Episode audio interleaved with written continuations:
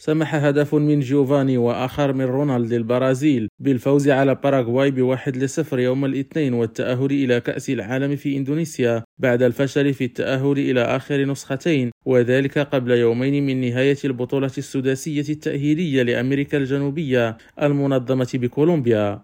وعلى ملعب إل كامبين في بوغوتا عانى فريق البرازيلي لأقل من عشرين سنة ضد منافس شرس وحارس متألق لكنه صمد لفترة كافية ليحصد النقاط الثلاث ويتأهل لكأس العالم. ويتصدر فريق رامون مينزيس ترتيب الإقصائية السداسية برصيد تسع نقاط على غرار فريق أوروغواي الذي ضمن أيضا تذكرته لكأس العالم يوم الاثنين بعد فوزه على فنزويلا 4 لواحد. وتحتل كولومبيا المركز الثالث برصيد ثلاث نقاط تليها باراغواي وفنزويلا بنقطة واحدة بينما تأتي الإكوادور في المركز الأخير بعد أن خسرت أول مباراتين. ضمن الجولة الرابعة المقررة يوم الخميس سيلعب ألبيروخا ضد أوروغواي المتأهلة في حين ستكون البرازيل في مواجهة كولومبيا المضيفة. خالد التوبة ريم راديو برازيليا.